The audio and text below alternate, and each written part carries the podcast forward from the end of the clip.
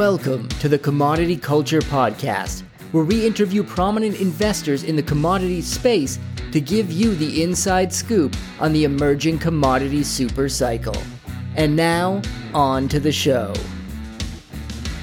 Hello and welcome to Commodity Culture, where we break down the commodity space for both new and experienced investors. Before we get started, standard disclaimer nothing here is investing advice. Do your own due diligence. And today on the show, we have chart trader and co founder of NorthstarBadCharts.com to educate us on technical analysis. Mr. Patrick Karim, welcome to the program.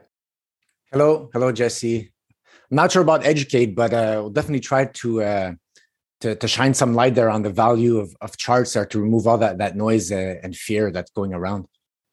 Great. Well, before we dive into that, I like to start off with everybody's origin story when I have a new guest on the show. Um, so, how did you discover investing? What is the road that led you from there to where you are today? And specifically, how did you get attracted to charts and technical analysis?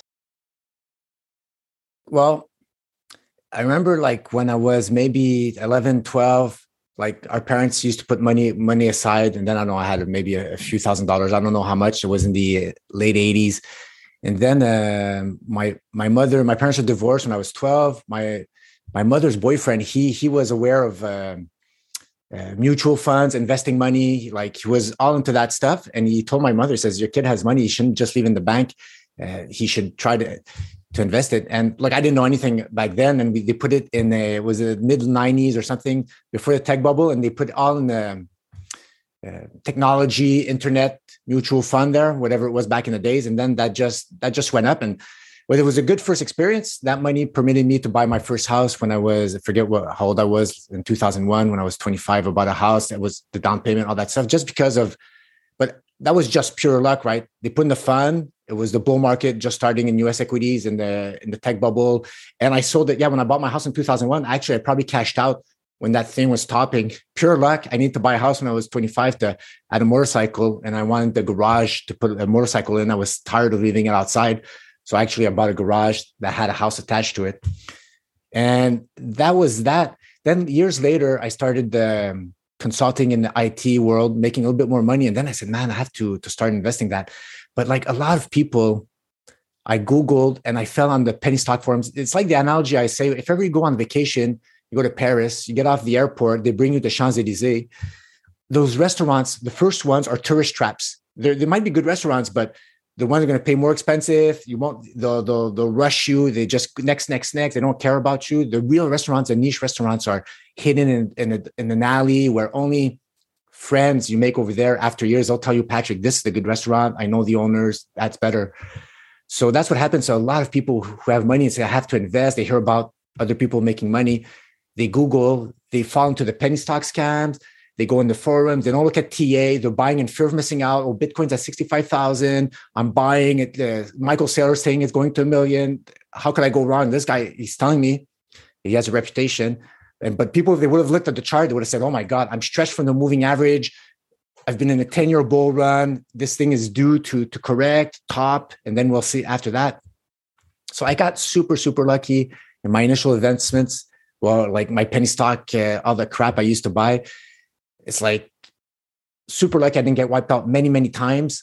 And then after that, I read a book called uh, from uh, Stan Weinstein called "Secrets of Profiting in Bull and Bear Markets," and then he, in his first chapter, he says, look, nobody wanted casino stocks back in the early 80s. They, they, people said the fundamentals suck, but he saw on the charts that they were basing.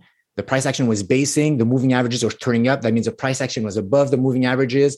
He says, I'm, I'm going long for in these stocks while everybody mainstream, whatever, they said, don't touch that.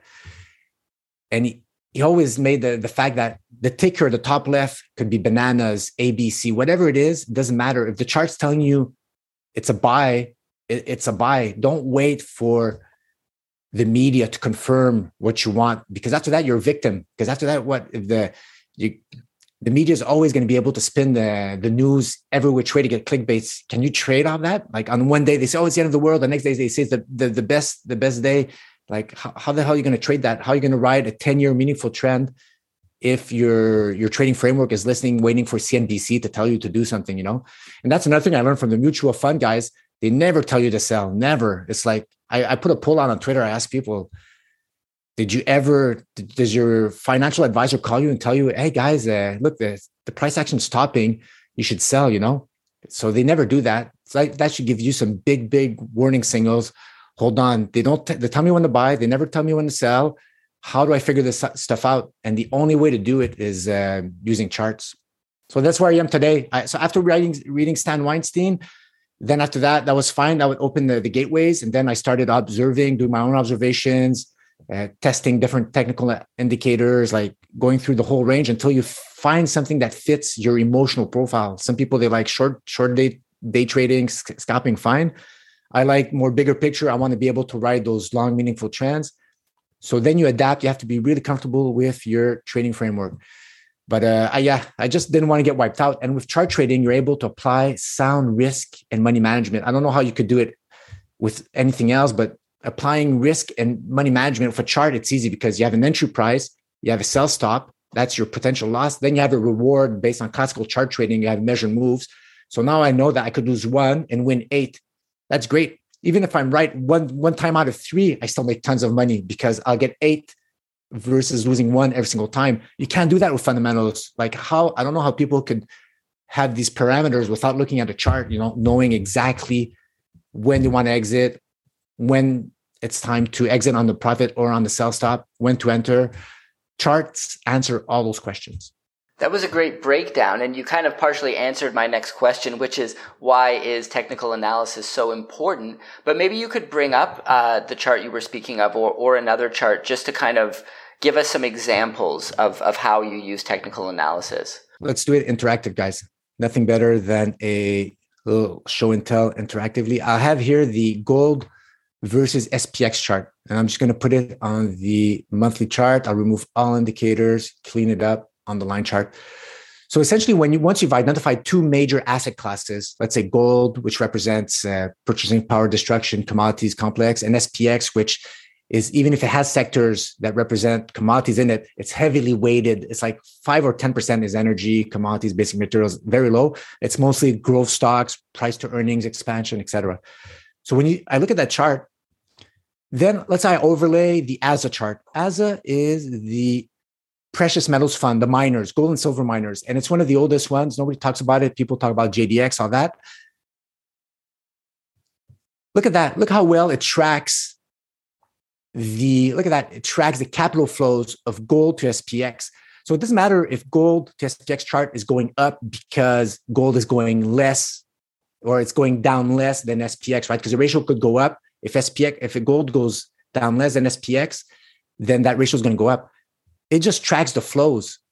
And you could see over the years, the amplitudes, yes, are different, but the direction, look at that, the, the 2000 bottom here, the direction is the same.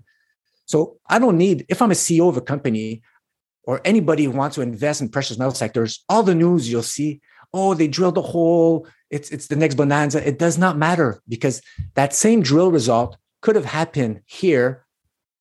It could have happened here at the at the end of a 10-year run of gold outperforming SPX. I'll minimize here. So here is gold outperforming SPX from 2000 all the way to 2012, 13 until gold broke down here. You could have had these great news, but if, if that great news is happening below this line, the sleep mode line, it's not going to drive the price as much, or it's probably going to be dismissed. There are exceptions. There's Kirkland Lake Gold. There's a whole bunch of like these exceptional, but most of the stocks in the precious metal sectors will not move favorably, no matter what the news is, if it's on the wrong side of, of this trend line. And here's the next one. This is the one we I've been looking at. This one here and this one here. So I'm going to minimize again the gold and silver miners. Here is where the gold versus SPX chart is, uh, Jesse. It's super close to tempting a breakout of this, this line here. This is the equivalent of the, the, the bull run that started in the early 2000s when the US equities were rolling over because of inflation, because of blah, blah, blah. The capital flows going into gold instead of SPX. We're back here. We're back at these levels. And even the 60s here, I could draw this line here there's one here. There's a less slanted one here. You can't see that without the charts. Tell who, who can see that without the charts. Like, I don't know how they how they do it. They're the magicians. You could change it. Like But here, what I know is until this line is broken, stay clear of gold and silver miners, guys. There's, eh, I don't care about the stories. This until this line is closed, the probabilities of a sustained move in your gold and silver miners will be subdued. And I could even overlay here the the uranium, ure, the, the uranium miners. Same thing. Look at that. It tracks it. Gold, uranium tracks it here. See, it's trying to go up. It's not quite doing it yet. So all these sectors, they're going to go ballistic. Uranium, anything that's real, like it drops on your foot, it's something real. They're all going to go nuts once gold breaks out versus SPX. So that's how you have to leverage that. Understand the pyramid, asset class, where the flow's going. Don't fight those. These are macro tidal waves that change every. Here's another one. Here was the dot the um, the crash of uh, 2029 gold started outperforming SPX, uh, SPX back then. Even if gold was pegged, I could have done this versus uh, silver. It was not pegged, or versus oil. The chart would have looked the same. We're back at historical low levels. Look, we're back here where the same levels where it broke out in the 1970s in favor of gold. Here was a dot com bubble, super exaggerated, of US equities outperforming gold. So we're right here. All we have to do now is wait until that breaks out to the upside and then buy the dips. But look there's so much there's so much uh, there's other evidence that the us equities by themselves are starting to severely roll over. Here i have my my my heat, heat map. I have a whole bunch of moving averages a spectrum. Here's here's a 700 day moving average. Here's a nasdaq just going up. So the moving average essentially i could remove the price action and I'll remove the shorter moving averages just to remove noise. So I have the, the, the 50 day moving average all the way to 700 day.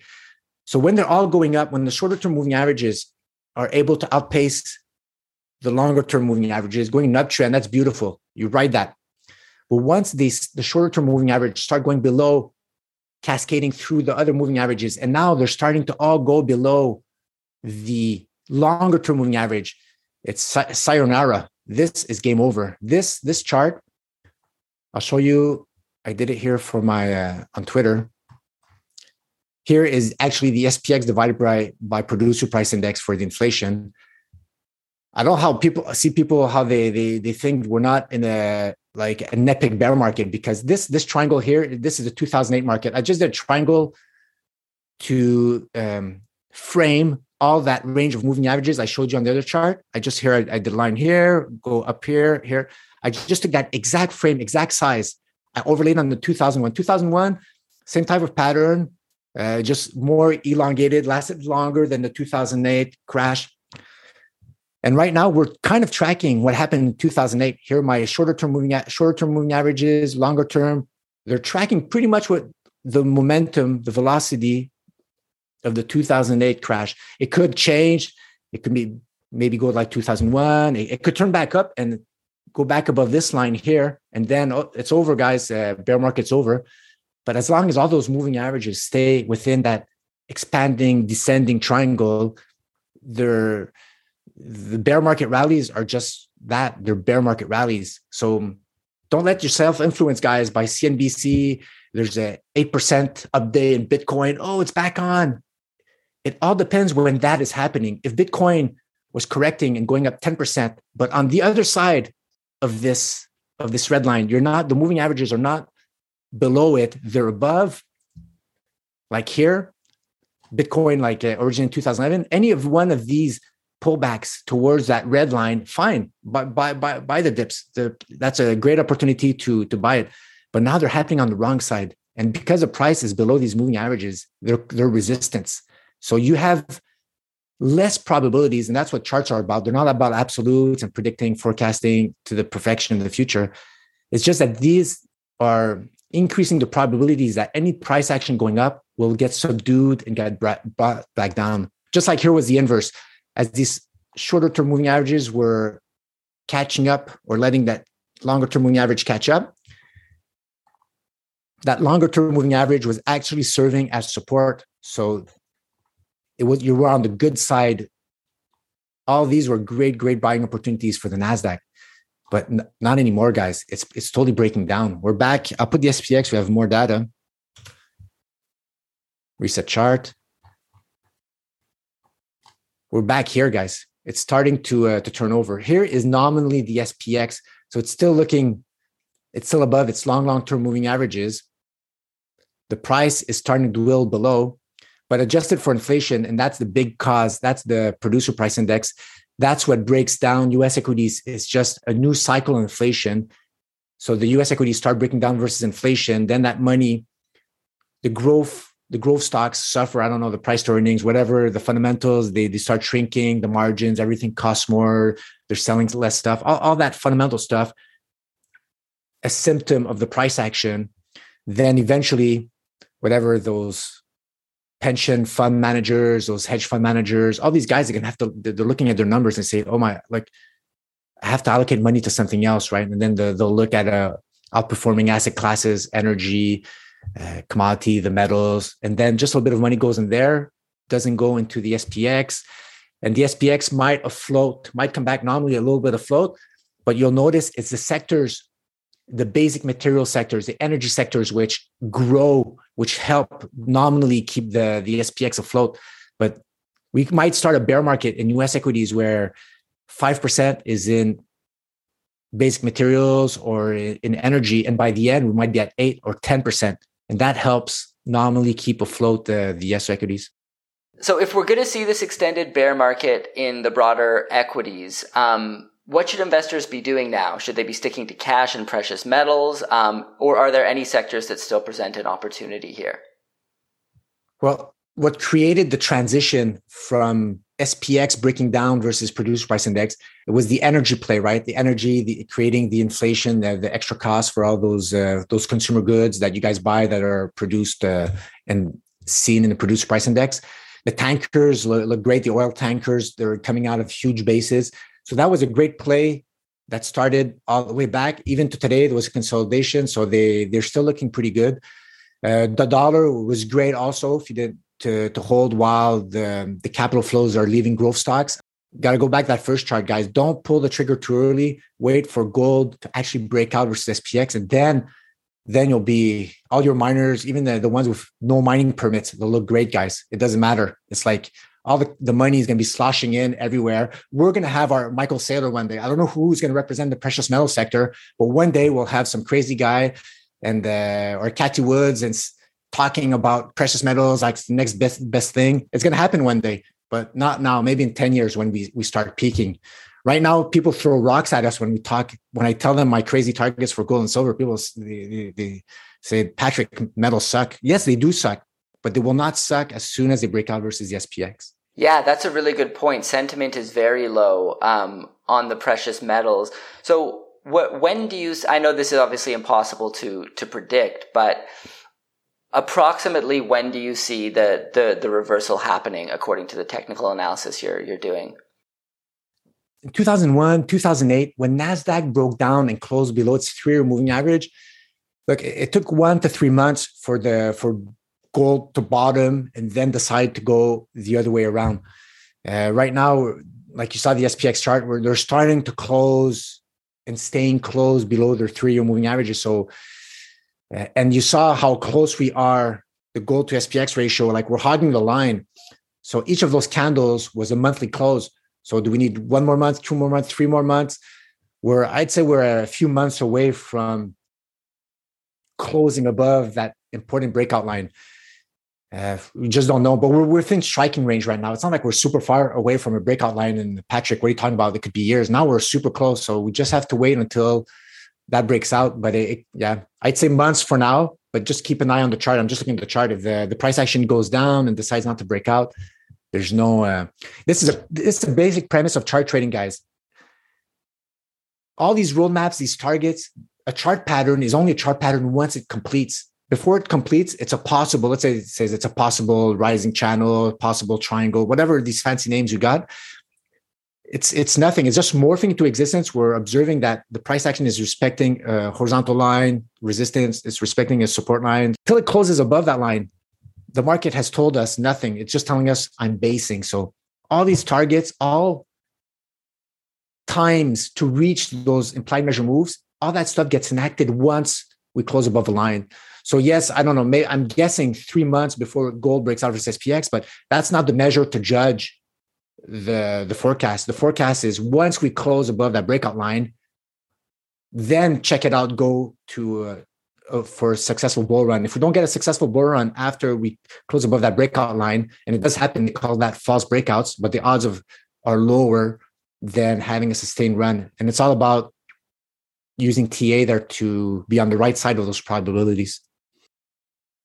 So, what is your view on the oil and gas sector as we sit here today? You you already talked about energy, oil tankers, um, but in terms of the long term picture, maybe from a more fundamental standpoint as well as technical, because I believe hydrocarbon use is only going to increase and not decrease in the years ahead.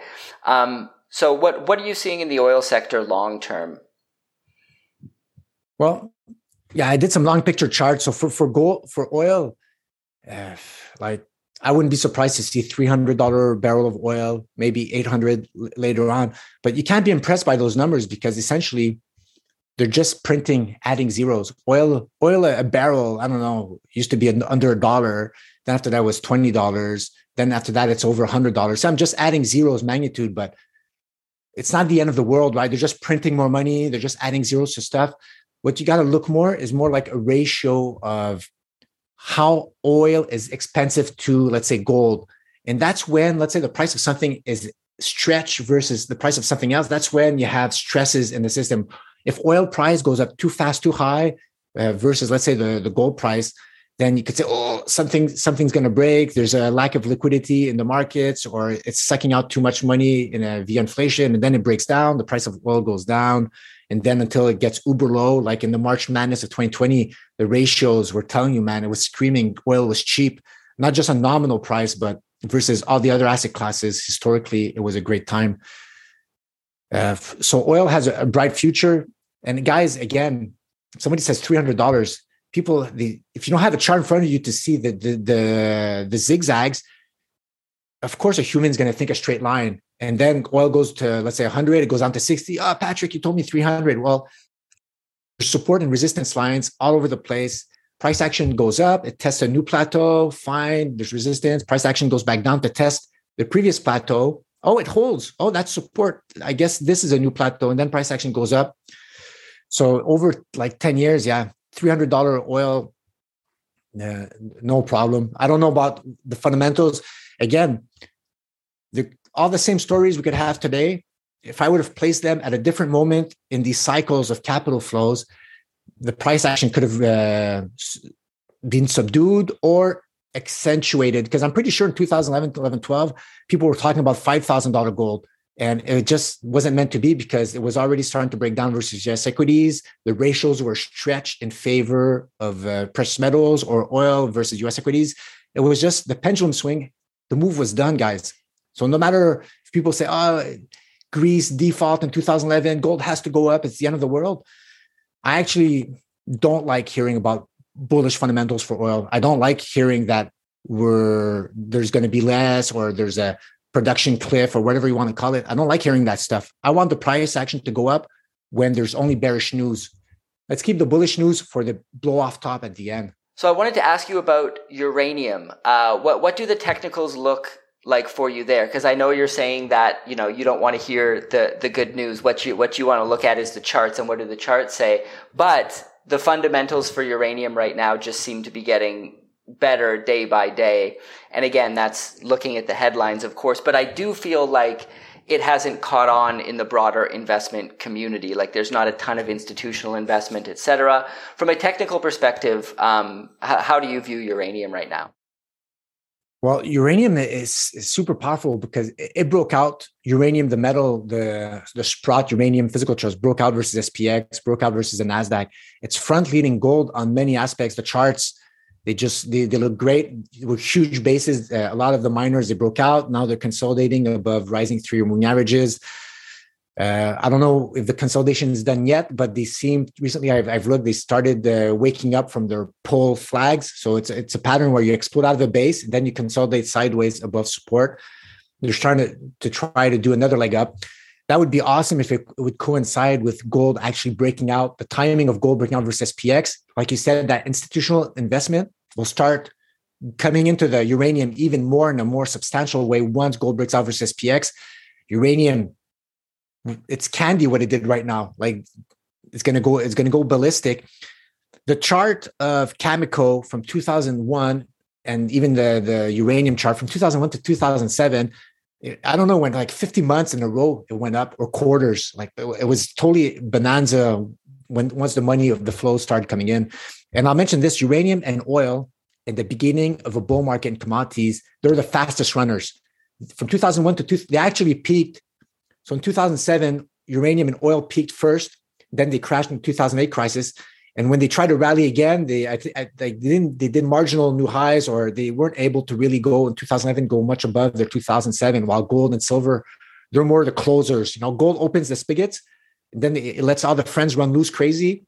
And gold and silver love closing up the show at the end of the the precious metals bull era. So yeah, uranium uh, definitely a, a, strong horse in the, the, the commodity complex once. Uh, the valves open there, it's going to be great. And you're right. That's another thing we have to nuance. There's news, but let's say you're a uranium aficionado and you're, oh, I love uranium fundamentals, but you're right. Until CNBC talks about it, is it really contrarian news to play? You know, it's uh, like until there's a Michael Saylor saying he has the green uranium eyes instead of the uh, the laser eyes, then we're we're good, guys. that, that makes sense. I like that. Um, are there any other commodities out there right now that are catching your eye that you're bullish on? Uh, sugar. Sugar has been uh, one of my favorites. It's super inflation sensitive. It, looks super strong cycle. So it, it, broke out of a base. Now it's consolidating above uh, moving averages. Uh, that thing's gonna look good. And uh, yeah, the ones that didn't go parabolic yet, they all go. If I would, I, I did a chart one time. I, I put all commodities on one chart from 1970s and they all have their cycles where they love to, to spike. Your trick is to find one that hasn't spiked yet, which nobody's talking about. Sugar is one of them. Coffee spiked a while back. Now it's like uh, they say it's crashing while it's going back down. So you, you want to avoid that because whenever you have a parabolic melt up and down, you need a magnitude of time to wipe out all these. Pre- That's why people like when they see a crash 70% in Bitcoin, they think it's going to V shape recovery like that. No, it, it takes a magnitude of time because all those guys I bought at 50, 60, 50, 40, 30,000.